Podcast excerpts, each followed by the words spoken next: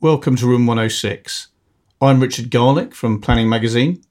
And I'm John Geoghegan, also from Planning Magazine. Every fortnight we enter Room 106, the world of pain into which all new planning information is deposited, and extract the key things you need to know. The government has published more proposed amendments to the Levelling Up and Regeneration Bill as it passes through the House of Lords. We'll highlight those that you need to know about. Planning application numbers have plunged to what is a record low outside the lockdown period for the past 10 years. We'll investigate. The government has set out how it would implement the planning prohibitions it has promised for developers that have declined to sign its contracts, committing them to fix unsafe buildings. We'll explain how they would work. And we'll also round up some other big news stories of the past fortnight.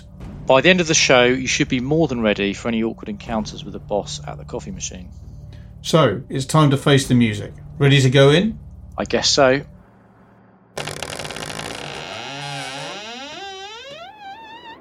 Well, here we are again in room 106. Yes, and here's our senior reporter Samantha Eckford and our online editor Toby Porter.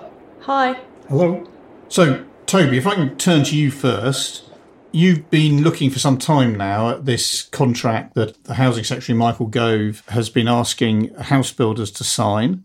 And uh, it's been uh, he, he's been asking them with the threat of planning prohibitions behind it. I understand um, we've learned a little bit more about that in the last couple of weeks. So, first of all, can you um, tell me how many developers have failed to sign up to the contract at this point? Well, there's six at the moment Abbey Developments, Avant, Dandara, Emerson, who say they're signing imminently, Galliard Homes, and Rydon Homes. That update is as, as of March 24th, but DLUC is usually quite quick at getting names on there when, when the ink is dry.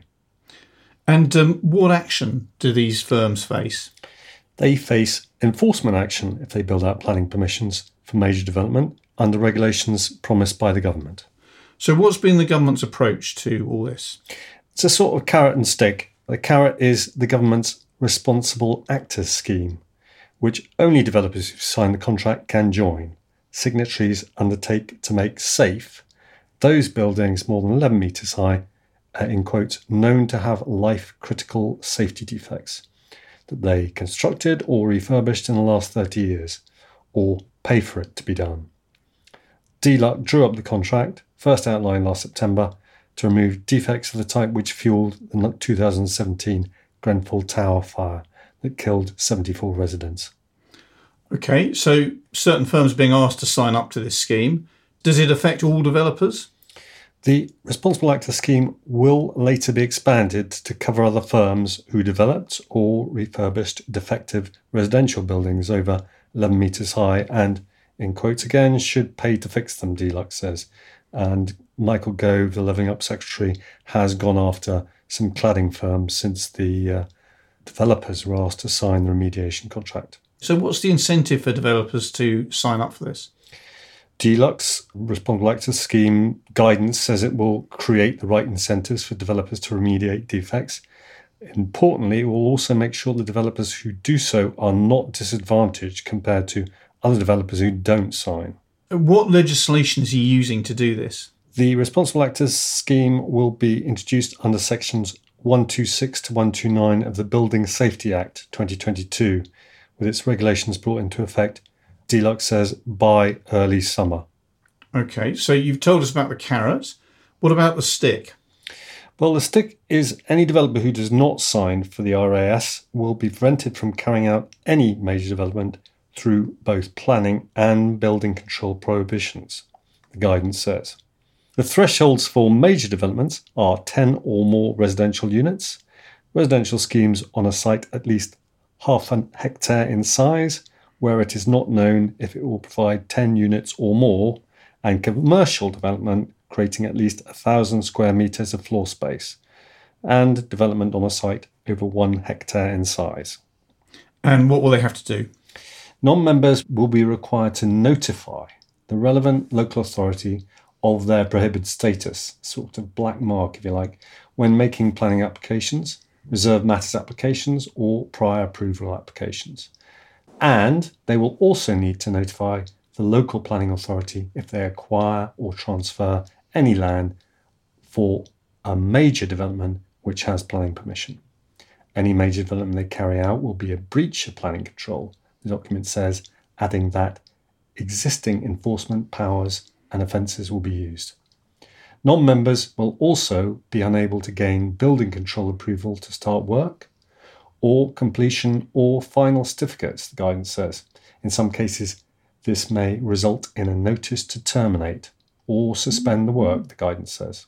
It's very radical, isn't it? Because the idea that you've got planning permission and with planning permission you won't be able to build is quite a big deal. So, how's the industry reacted to it? Reading this quote, it's clear they're not particularly happy. A spokesman for the Home Builders Federation said UK house builders are single handedly providing the solution to the cladding crisis, despite having only built a fraction of the affected buildings and the government's own admission that the regulations of the day were at fault.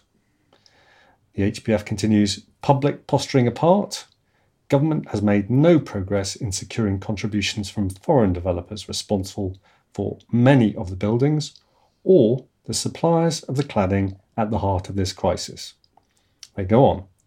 The Building Safety Act gave ministers powers to target other parties, such as multinational product manufacturers, but yet again, ministers choose to only target British householders.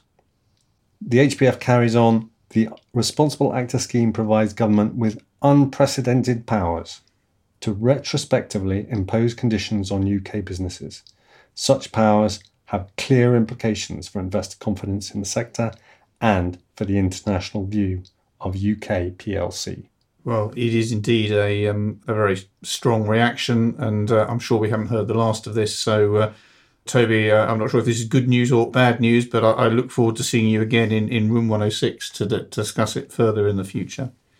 Right. Well, many thanks to Toby. And now, if I can switch back to you, John, and uh, ask you more about this story about the, the new low in um, in application figures. So, what, what exactly do the application figures show, and how do they compare to previous quarters?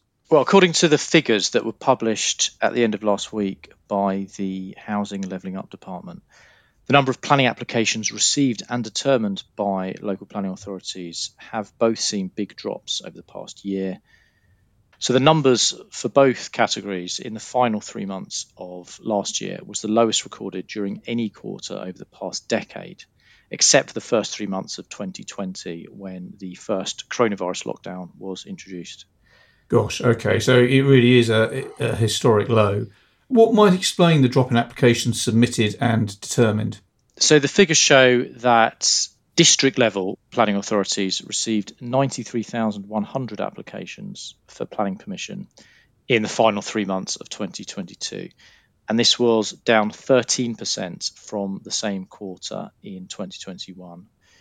They also show that councils determined 91,700 applications during the same quarter, which was a fall of 12% compared to the same period in the previous year. Meanwhile, the number of decisions granted by councils, which was 79,500, fell by exactly the same proportion. And over the entire year, ending December 2022, so that's the whole calendar year 2022, authorities received 409,500 planning applications, which was a 14% drop compared to 2021 According to The Guardian, the total for 2022 was the lowest number since before 2006, which is when the government started providing statistics. In terms of decisions across the whole year, 2022, councils decided 385,800 applications, which was a drop of 10% from the previous year. And what might explain the drop in applications submitted and determined? Well, we spoke to Mike Kiely, who's chair of local authority body, the Planning Officer Society, and he told us that the drop in applications, given the economic circumstances, was not surprising. He said the state of the economy, coupled with the uncertainties from a war in Europe, will make many people think again about making large, often risky investments, both in the domestic and the commercial sectors. So we know that application numbers reflect development activity, which is closely tied to the economic backdrop. And during the 2008 credit crunch, there was a huge drop in application numbers, which took some time to recover. But other commentators have highlighted question marks over changes to the planning system and local plan delays, which is something that we've covered a lot in the magazine. The Guardian spoke to Paul Smith, who's the managing director of the Strategic Land Group, which is a land promotion company. He said the uncertainty around where the planning system is heading and what it will look like is a significant contributory factor in this fall. Local housing plans are not being made, and if plans are not being made, then applications will not be submitted and developments will not get built. Okay, yeah, very interesting. I guess people would have probably not been surprised about application numbers dropping, given what's going on in the economy. And um, it was very notable in uh, last autumn's um, consultancy market report how optimistic consultants were about this year. Whether this you know significant drop in the number of applications will change that sense of optimism, I don't know. But I'm sure that this at least was um, hasn't come as a complete shock out of the blue. So maybe uh, consultants will be fairly sanguine about it. What else do the figures show beyond the application numbers? One measurement closely tied to the number of applications is the number of housing units approved. And according to the release by the Housing and Levelling Up Department, their figures show that permission was given for 287,000 homes in the year to December 2022, which was down 9% from 2021's figure of 315,000. And according to the release, this is the lowest annual total since 2015. And that's significant because it's likely to reflect future housing delivery figures. The government wants to build 300,000 homes a year, but most sector experts think we need to have a lot more homes permitted each year to reach this number. So if the number of homes being permitted each year doesn't even reach 300,000, then the government's really got no chance of hitting that target in future years. Okay, well, thank you very much, John. We'll be coming back to you later to hear details of some of the other key stories of the last couple of weeks, uh, just a few uh, additional headlines. But before that, Sam, can I turn to you? And uh, it's been a while since we've uh, looked in detail at the progress of the Levelling Up and Regeneration Bill. But I understand that in the House of Lords, the government has been making quite a few proposed amendments to the bill and um, these include what looks like a fairly significant change to the compulsory purchase order regime. Yeah, that's right. There's been a lot of interest in one particular amendment tabled by the government, which would allow ministers to disapply the hope value of land obtained via a compulsory purchase order and see landowners compensated for just the existing use of their land. Okay, so what's the context here? So, under the current system, landowners can claim what is known as the hope value of development. So, this is essentially allows landowners to be compensated for the potential use value of their land rather than the value of it in its existing use.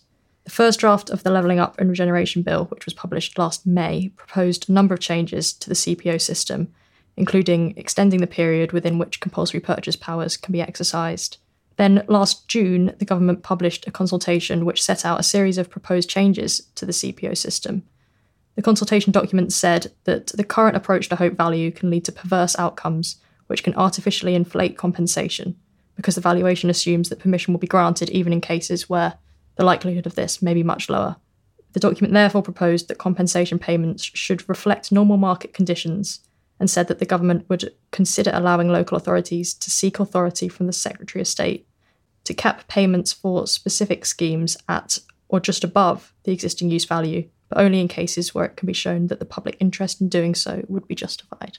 Okay, and uh, what does the latest amendment say about how exactly it's going to do this? So, this amendment appears to go even further than the consultation document had suggested. The amendment would allow a minister confirming a compulsory purchase order to direct that compensation be assessed on the basis that no new planning permission be granted for the land, but only in certain cases involving affordable housing, health, or education schemes.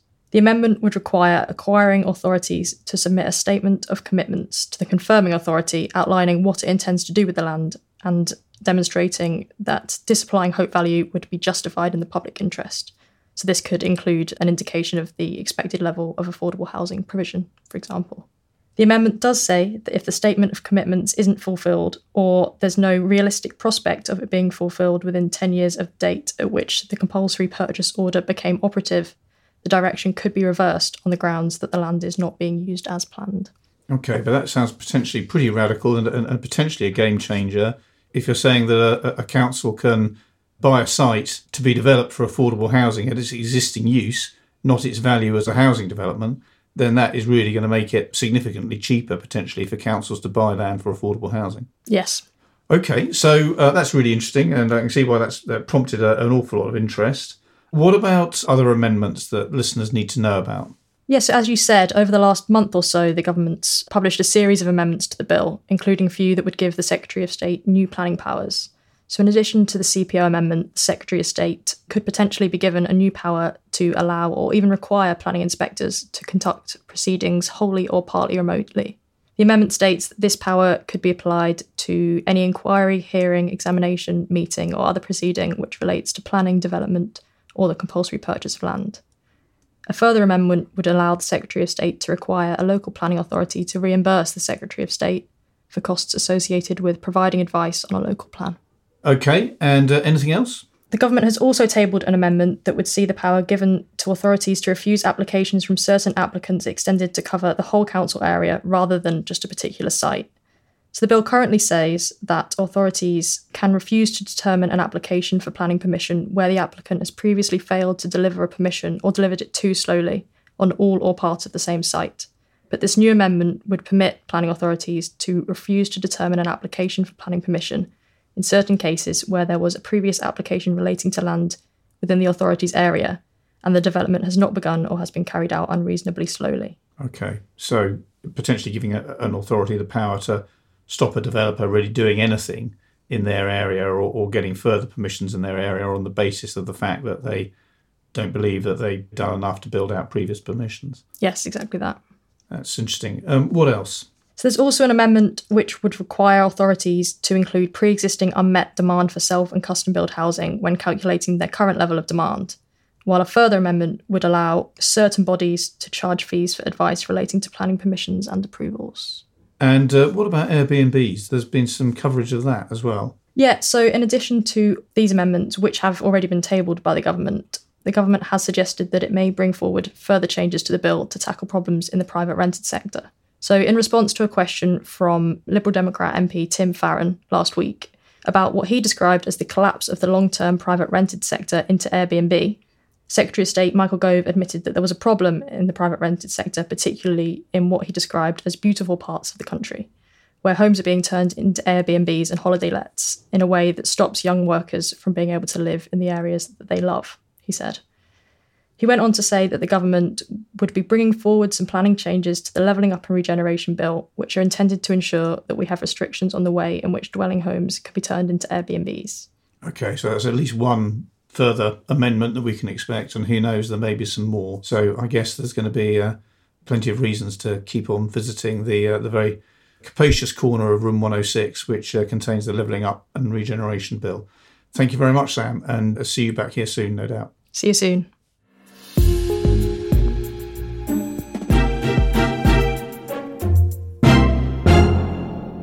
Okay, so now it's time to talk to John again, uh, just to complete our roundup of the week's news. John, what, what else has been going on? So, up first, we have ministers proposing to introduce what they call a new critical national priority planning policy presumption for offshore wind developments, according to a new consultation. As part of the government's Powering Up Britain energy announcements last week, it published a consultation on changes to its set of national policy statements for energy. One key change is the creation of a new policy presumption known as a critical national priority for offshore wind. Another change is that the government has confirmed a revised approach to how greenhouse gas emissions are assessed in nationally significant infrastructure project applications, which would involve ministers not having to consider the operational emissions of individual applications and their contribution to carbon budgets. Next, we have local government minister Lee Rowley approving a 40 hectare solar farm, dismissing an inspector's recommendation to refuse the scheme on the grounds of harm to a valued landscape. We also have plans to construct a 289 flat tower block on Newcastle's east quayside blocked by the Court of Appeal after a judge ruled that a planning inspector's approach to the scheme's heritage impacts was sufficiently obscure to justify quashing her decision.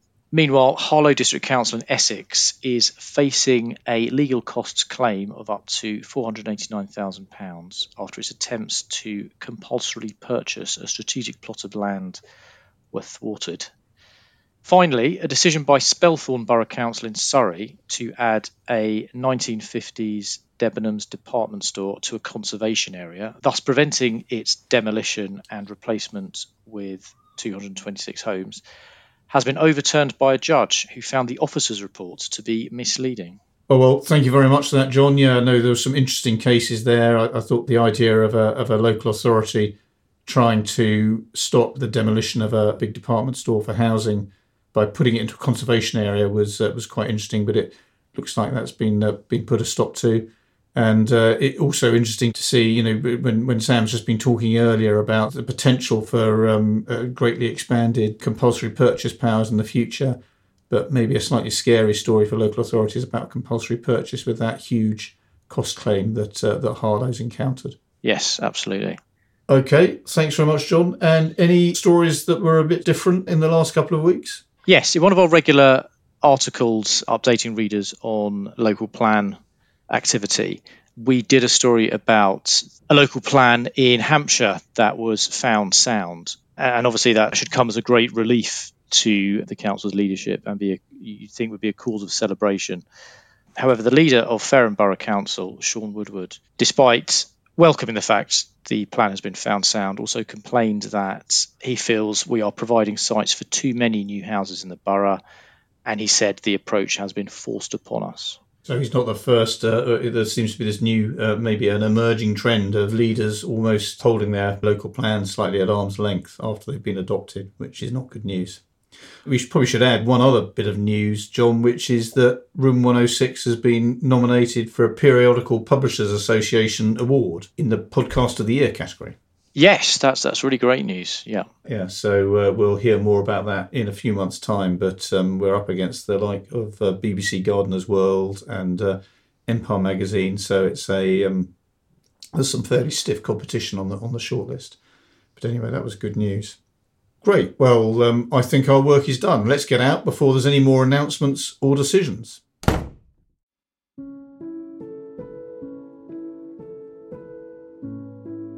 Great. That's another fortnight summarised. Yes, we'll be back with a bonus edition next week when we take a deep dive into the government's proposals to replace its existing system for securing contributions from developers for infrastructure and affordable housing, plus the results of our Women in Consultancy survey. Fantastic. And uh, in the meantime, don't forget to subscribe wherever you normally get your podcasts. And to get a daily bulletin of planning news, plus weekly analysis and specialist bulletins, subscribe at planningresource.co.uk. Look out for the National Planning Summit, supported by Planning, which takes place in London on the 2nd and the 3rd of May. And also, we're partners in Net Zero Connect, which is to be held in Birmingham in June. Our thanks to producers Hannah Holt from Haymarket Business Media and Daisy Chaku from Rethink, and thanks for listening. Goodbye.